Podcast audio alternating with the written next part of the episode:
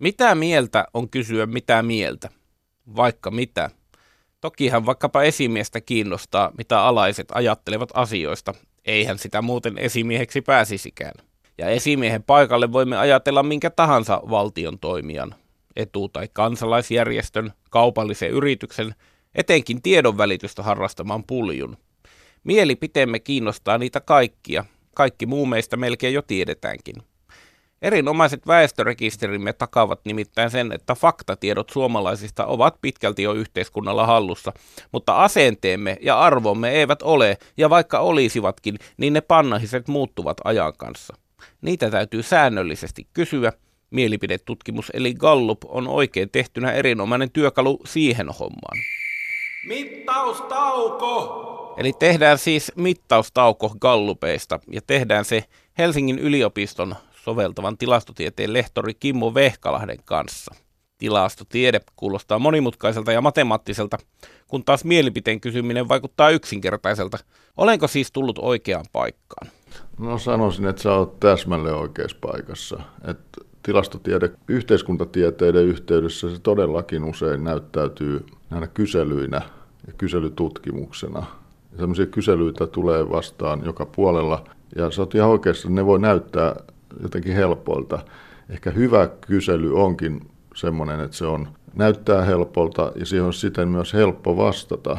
Mutta ei se ihan helppoa loppujen lopuksi on niiden kyselyiden tekeminen, ja siksi me sitä myös täällä opetetaan. Ja siinä on tilastotieteellä on täsmälleen se osuutensa, joka liittyy mittaamiseen, ja sitten sillä sisältötieteellä tai alalla, mistä on kysymys siinä kyselyssä, niin sillä on tietenkin se suuri merkitys, että ne sisällöt sieltä tulee oikein. Mm. Siitä tilastotiede ei yleensä tiedä mitään.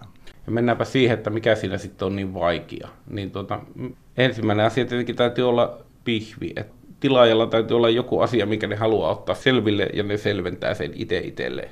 Tiedetään nimenomaan, mikä on pihvi, mistä me ollaan kiinnostuneita. Ja sen jälkeen siitä edetään siitä ilmiön, siitä pihvistä sille tasolle lopulta, jossa muodostetaan hyvin yksinkertaisia selkeitä kysymyksiä tai väitteitä. Ja ne on ne lopulta ne niin kuin mittausinstrumentti tässä tapauksessa. Kun ei näitä niin kuin asenteita ja arvoja ja mielipiteitä voi ainakaan toistaiseksi mitata niin, että pantaisiin piuhat kiinni otsaa ja kuunneltaisiin, mitä ihminen on mieltä. Kyselylomake, joka me nähdään, missä niitä kysymyksiä on, se on silloin se mittausinstrumentti. Siellä on erilaisilla tyypillisesti useimmiten numeroasteikolla jotain kysymyksiä. Kaikkein tärkein on ne, mitä siinä kysymyksessä varsinaisesti sanallisesti lukee. Mutta ei mitenkään merkityksetöntä on myöskään se, mitä ne numerot, miten siihen vastataan. Ja se jälkimmäinen, just tämä numeroosuus, on se tilastotieteen osuus. Eli numerolla sä tarkoitat tätä, onko se sitten Likertin asteikko, esimerkiksi vaikka yhdestä viiteen? Esimerkiksi. Yleensä viisi. Sen idea on, että siinä on pariton määrä joka tapauksessa näitä vaihtoehtoja. Ja silloin siinä on, yksi niistä on keskimmäinen, niin kuin yhdestä viiteen, niin silloin kolmonen on keskimmäinen, niin kuin neutraali, että ei kantaa. Ja sitten ne toiset, ne eri suunnat on niin kuin myötämielinen tai sitten on sitä kysymystä vastaan. Joko jonkin verran tai sitten tosi paljon. Hyvä kysymys on tietenkin sitten semmoinen, että siinä on mahdollisimman vähän väärin ymmärtämisen vaaraa. Joo, no oikeastaan ihan mikä kysymys tahansa, niin sen tosi tärkeä on just toi, että se ymmärretään varmasti niin kuin sillä samalla tavalla. Muutenhan ne vastaukset siellä on vastauksia eri kysymyksiin ja se on, se on niin kuin ihan mahdotonta enää sitten niitä analysoida kovin järkevästi. Niiden kysymysten validiteetti, se tarkoittaa se, että ne liittyy siihen, ne kysyy sitä, mitä oli tarkoituskin kysyä. Ja se koko tutkimuksen niin kuin validiteetti on tärkeä tai kyselyn, että siinä kysyttäisiin niitä asioita, tutkittaisiin sitä, mitä oli tarkoituskin kysyä.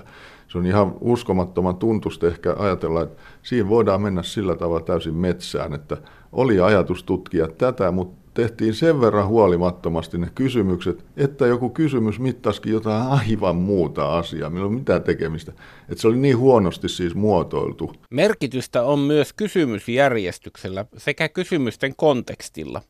Armeijan soveltuvuustesteistä moni muistaa oudon kysymyksen, haluaisitko olla kukkakauppias, joka tuli lomakkeella monta kertaa ja mitä kummallisimmissa väleissä.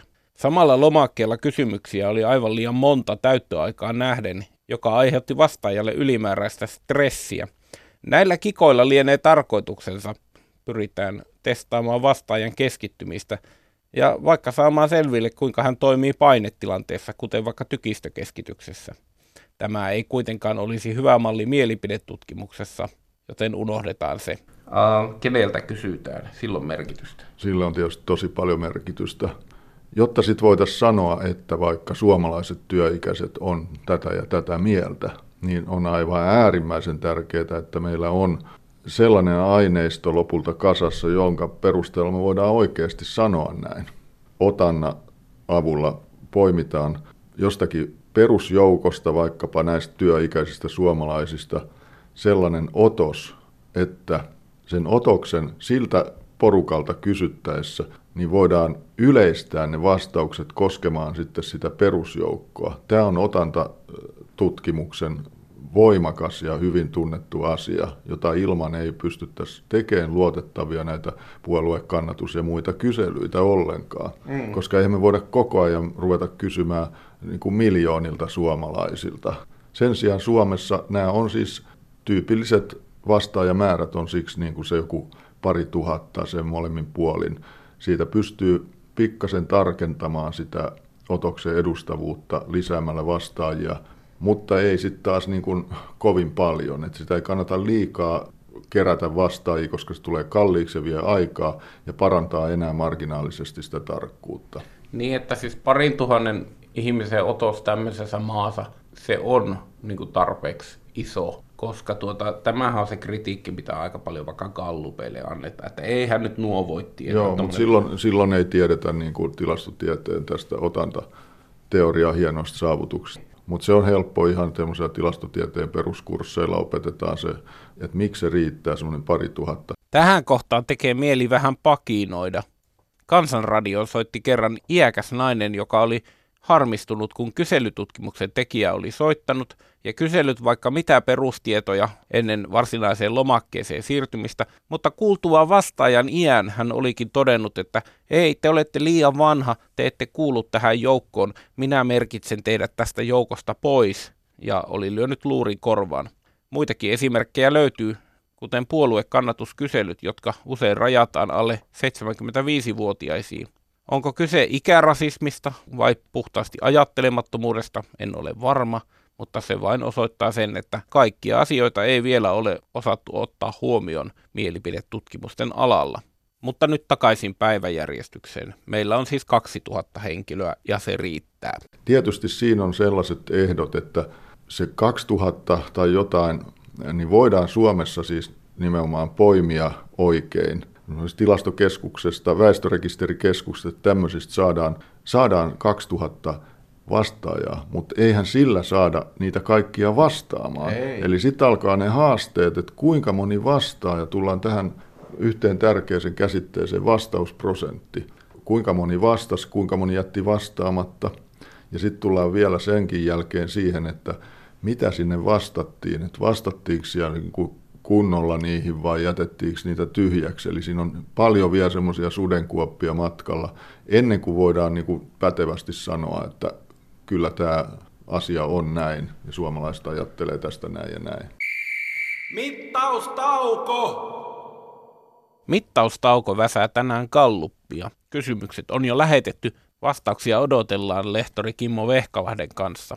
Heitetäänpä ilmoille yksi välikysymys – Mielipidetutkimus on tunnetusti voimakas vallankäytön väline, mutta kuka sitä valtaa siinä käyttää? Onko se kansa, joka vastaamalla gallupeihin tietyllä tavalla ohjaa johtajien toimintaa, vai onko se gallupin tilaaja, joka raportoimalla sen tuloksista ohjaa keskustelua haluamansa suuntaan, joka voi näin vaikuttaa yleiseen mielipiteeseen? Harvinainen ase, kun suoraan en osaa sanoa, kuka sillä osoittaa ja minne suuntaan. Kun jossakin kyselyssä sanotaan, että kyselyyn vastasi 2000 ihmistä, niin tarkoittaako se sitä, että ne on kysynyt ensin 2000, sitten niistä vaikka tuhat on vastannut, ne on kysynyt seuraavalta tuhannelta ja kysynyt niin kauan, että ne saa 2000 vai... Riippuu, riippuu siitä ähm, niin sanotusta otanta-asetelmasta, että toi, minkä sä kuvasit, olisi sellainen, mitä esimerkiksi markkinatutkimusyritykset usein käyttää, että ne tämmöinen kiintiöpoiminta, että kerätään kunnes on niin ja niin monta vastaajaa ja vielä esimerkiksi haetaan niin kuin tietyn ikäisiä tietyiltä alueelta ja tällä tavalla haetaan se kattavuus esimerkiksi Suomessa palapalalta, kunnes se on riittävän täysi. Toinen on sitten se, että alun perin esimerkiksi poimitaan pyydetään väestörekisterikeskuksesta vaikkapa 5000 vastaajan otos. Joo. Ja näistä sitten esimerkiksi 2000 on vastannut. 3000 ei osallistu koko tutkimukseen, mutta saatiin 2000 vastausta. Ja sitten siinä, tapauksessa on tärkeää, että mitä lisäksi saatiin, niin kuitenkin niistä kolmesta tuhannesta, jotka ei vastannut, niin me tiedetään, ketä ne on. Siis ei meitä kiinnosta yksilöt sinänsä, että siellä oli Jussi ja Heikki ja Marjatta, jotka ei vastannut, vaan meitä kiinnostaa ja tiedetään, että nämä oli sieltä alueelta sen ikäisiä, siellä asuvia niin päin pois asioita. Niin tiedetään niin kuin, minkälaisia puutteita meidän siinä 2000 vastaajan setissä mahdollisesti on sen edustavuuden suhteen. Ja näitä pystytään jopa tilastollisin menetelmin niin kuin jonkin verran oikaisemaan ja korjaamaan. Mutta otetaan sitten vielä vertailuun se, että kyselyitä voidaan tehdä ja tehdään jatkuvasti myös niin, että siinä ei ole mitään otantaa mistään rekistereistä taustalla, vaan että laitetaan joku kysely jonnekin nettisivulle mm. ja sanotaan, että käy vastaamassa, kerro kaverillekin ja, ja kerrotaan sitä radio-ohjelmassa mm. tai jossain, että se on tuommoinen linkki, sitä saa levittää, toivotaan paljon vastauksia ja sanotaan, että sitten saadaan 2000 vastaajaa. Me ei tiedetä oikeastaan, ketä ne on, ketä ne edustaa. Se on tosi, se on silloin siitä ei käytetä sanaa otos, vaan siitä on parempi käyttää sanaa näyte. Se on niin kuin itse valikoitunut näyte. Joo. Ennen kaikkea siitä ei voi sen perusteella sanoa, että suomalaiset oli sitä mieltä. Mm. Ne oli nyt ne, jotka sattu kiinnostumaan vastaamaan siihen. Kun vastaukset on kerätty, alkaa niiden tilastollinen analysointi ja lopulta saadaan tuloksia. Koska tulokset eivät tietenkään voi olla absoluuttisia, niiden mukana täytyy aina mainita luottamusväli tai virhemarginaali, joka tulee ottaa huomioon niistä raportoidessa. Virhemarginaali kertoo sen, kuinka paljon saadut tulokset voivat poiketa todellisista luvuista. Tässä vaiheessa tilastotieteen tuotokset siirtyvät myös tilaajan käyttöön, esimerkiksi journalistiselle alustalle. Tietynlaista konsulttikieltä apinoiden journalismin ja tilastotieteen rajapinnalla syntyy nyt mielenkiintoisia kohtaamisia. Joo, mä oon ties kuinka monta kertaa mun kursseilla nostanut vuosiaikana esiin sen, sanotaan nyt positiivisen päin niin, että mä oon nähnyt mediassa kehitystä siinä asiassa, että se virhemarginaali joskus aikanaan henkästiin vasta siinä jutun aivan lopussa semmoisella äh, semmoisella huokauksella, kun oli ensin hehkutettu jotain, kuinka joku puolue on nyt ykkönen. Mm. Ja sitten kuitenkin, jos olisi ensin todettu, että tällä kertaa tämä virhemarginaali oli tällainen, joten me ei pystytä tekemään niin kovin suurta eroa näiden ja näiden. Että mitä me nähdään tästä, niin on tämmöinen ja tämmöinen tilanne lähinnä. Mutta mä ymmärrän sitten taas aina jotenkin... huonolta uutiselta. Niin, mä kuulun, ymmärrän sen, koska täällä on myös ainakaan viestinnän opiskelijoitakin opetettu sadoittain tässä tiedekunnassa ja näitä keskusteluja käyty, että, että ei siitä oikein niin kuin uutista tuu, meinaa tulla millään. Ja siksi niin kuin, kun sitten kuitenkin investoidaan semmoiseen kyselyyn, niin sieltä haluttaisiin joku tulos ja joku uutinen ja joku otsikko, niin se on ymmärrettävää, että siinä halutaan vähän painottaa sitä, mutta sanotaan, että sen voi tehdä tyylikkäästi kuitenkin. Tyylikästä on sellainen, että mitä monesti niin kuin näkee nyt sitten muun muassa Ylellä, että siellä tuodaan selvästi esiin kuitenkin se virhemarginaalit, eli tuodaan siihen tutkimukseen liittyvät epävarmuudet esiin. Oli ne sitten virhemarginaalia, validiteettia, reliabiliteettia tai niiden puutetta, semmoisia terveisiä vaan niin kuin päätoimittajille, että, että on, on katsottava ei vaan ainoastaan sitä uusinta tutkimusta ja sen virhemarginaalia, vaan sitä hienoa työtä, mitä on tehty pitkän aikaa näissä mediataloissa, että sarjana muodostaa sen koko jostain vaikka edellisistä vaaleista ja sitä edellisistä vaaleista, niin voi nähdä sen, että minkälaista on tämmöinen niin kuin tyypillinen, miten nämä tässä aaltoilee. Ja me kuitenkin tietynlainen semmoinen stabiliteetti, tämmöinen pysyvyys meidänkin niin kuin Suomessa puoluekartalla on näissä kannatuksissa. että sitten siellä on joitain tämmöisiä niin kuin poikkeamia, jytkyjä tai joku niin kuin häviää kartalta ja muuta. Mutta näitä ei huomaa siis semmoisissa, kohdistetaan vain yhteen tutkimukseen ja sen virhemarginaaliin. Et paljon tärkeämpi siinä, vaikka siellä sitä virhemarginaalia onkin, niin pitkässä ajassa siinä on kyllä luotettavuutta, kun sitä tehdään mm. niin kuin jatkuvasti. Gallupit ärsyttävät monia. Joskus on puhuttu niiden julkaisun kieltämisestä, vaikkapa suurten vaalien alla. Ehkä se inho kuitenkin kohdistuu enemmän niistä uutisointiin ja rummutukseen kuin itse tutkimuksiin. Eikä kalluppien julkaisun kieltäminen tietenkään estäisi niiden tekemistä. Ne, joilla on varaa, teettäisivät yhä kalluppinsa ja pitäisivät tiedot itsellään. Meille muille tulisi virallisten kyselyiden tilalle pussillinen epävirallisia nettigallupeita, sammakkotohtoreita ja hämmentäjiä. Ja voisi kyselyiden julkaisun tietenkin tehdä myös ulkomailta, vaikkapa jostain naapurimaastamme käsin. Viimeinen sana Kimmo Vehkalahdelta nostaa pintaan yhden nykyajan haasteista. Suomalaiset nimittäin osallistuvat tutkimuksiin enemmän kuin koskaan, eivät vain aina itsekään sitä tajua. Ollaan puhuttu ota, otannasta ja tästä tiedon keruusta, mutta nythän niin kuin myös tietoa kertyy koko ajan. Että on muitakin kaikenlaista big dataa, jota kertyy. Ja, ja sitä varsinkin tosi paljon kerää. Tietysti nämä tämmöiset kaupalliset somealustat ja muut, niihin kertyy ihan hirveästi tietoa ihmisten toiminnasta, tunteista, asenteista, vaikka mm. mistä. Kun ihmiset aika, aika helposti tuntuu antavan tietojaan tämmöisiin kaupallisiin yrityksiin ja sen kummemmin miettimättä, mihin heidän henkilötietojaan ja muita sitten usein amerikkalaiset yritykset tulee käyttämään.